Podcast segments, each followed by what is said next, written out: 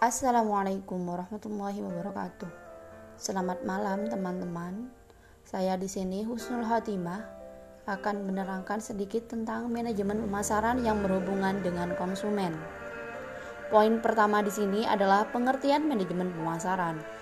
Manajemen pemasaran berasal dari dua kata yaitu manajemen dan pemasaran.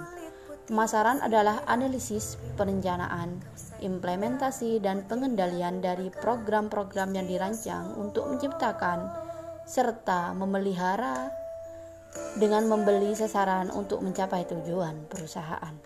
Sedangkan manajemen adalah proses perencanaan, pengorganisasian, penggerakan, pengarahan, dan pengawasan.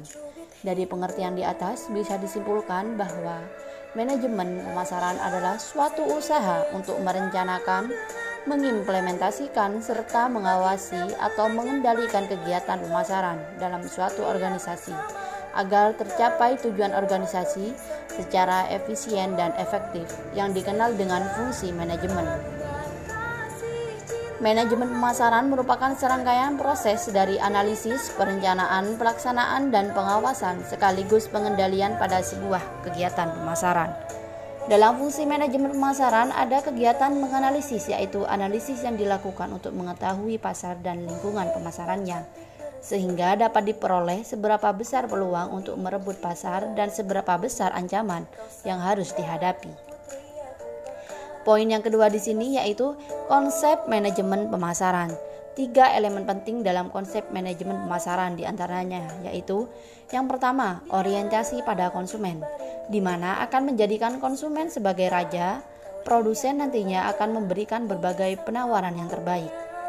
Baik itu mulai dari produk yang terbaik sampai cara pelayanan konsumen. Konsep produk dilihat oleh asumsi jika konsumen cenderung lebih menyukai produk berkualitas, yang mana harga serta ketersediaan produk tidak terlalu berpengaruh terhadap keputusan pembelian. Konsumen nantinya akan menyukai produk dengan menawarkan mutu terbaik, kinerja terbaik, serta sifat terbaik. Nah, konsep manajemen pemasaran yang kedua yaitu perencanaan kegiatan pemasaran.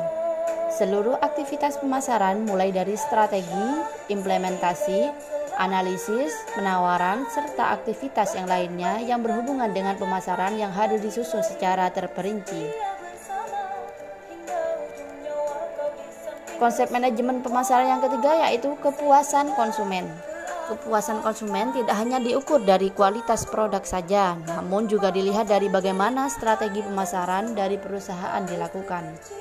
Setelah paham tentang beberapa pengertian di atas, kita bisa menyimpulkan apabila rumusan manajemen yang menyebutkan jika manajemen pemasaran merupakan sebuah proses manajemen yang meliputi aktivitas menganalisa, perencanaan, dan juga penawaran aktivitas pemasaran yang dijalankan oleh suatu perusahaan.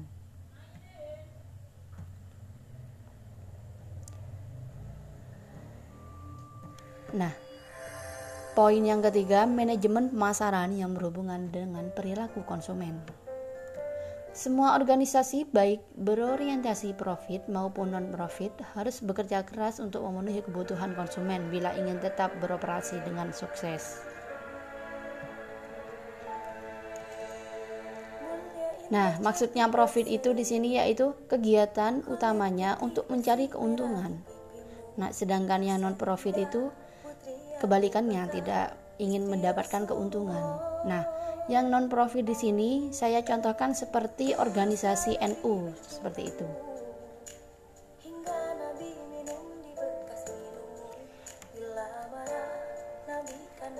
Dalam salah satu strategi pemasaran terdapat empat hubungan pemasaran yang mencangkup barang, harga, periklanan, distribusi yang mendorong konsumen dalam pengambilan keputusan. Langkah-langkah pengambilan keputusan, pembelian se seorang konsumen, keputusan pembeli atau mengkonsumsi suatu produk dengan merek tertentu akan diawali oleh langkah-langkah sebagai berikut. Yang pertama, pengenalan kebutuhan. Yang kedua, pencarian informasi. Yang ketiga, evaluasi alternatif. Yang keempat, tindakan pembelian. Dan yang terakhir, pengkonsumsian suatu produk. Di sini saya akan memberikan contoh dalam kehidupan sehari-hari ya. Nah, contoh yang pertama yaitu pengenalan kebutuhan. Nah, contohnya itu seperti ini. Konsumen dalam tahap ada kesenjangan antara keinginan dan kenyataan. Semisal pengen makan telur, tapi nggak punya telur di rumah, maka konsumen mengenali kebutuhannya, butuh telur. Dan yang kedua, pencarian informasi. Lah, setelah sadar, oh kayaknya aku butuh telur. Langkah selanjutnya gimana caranya aku dapat telur? Di sini konsumen melakukan list pilihan apakah mau memelihara ayam, beli telur, minta telur, nyolong telur dan sebagainya. Yang ketiga, evaluasi alternatif. Dipilih tuh dari sekian banyak pilihan yang dia butuh, di yang dia buat, oh kalau melihara ayam kayaknya lama deh.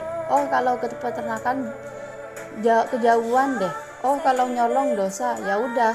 Kayaknya beli aja deh terus dia ke toko memilih telur. Tindakan memilih toko yang menurutnya pas juga termasuk dalam tahapan ini. Dan yang keempat, tindakan pembelian. Setelah mikir dan milih, akhirnya konsumen akan membeli. Dan yang terakhir itu, dan yang terakhir, pengkonsumsian. Ini untuk riset bagi pemasaran. Kira-kira permintaan terhadap telur berapa nih dengan melihat pola pembelian produk, frekuensi pembelian. Contohnya seperti itu. Mungkin cukup sekian penjelasan dari saya, kurang lebihnya mohon maaf. Wabillahi taufiq wal hidayah ridha wal inayah.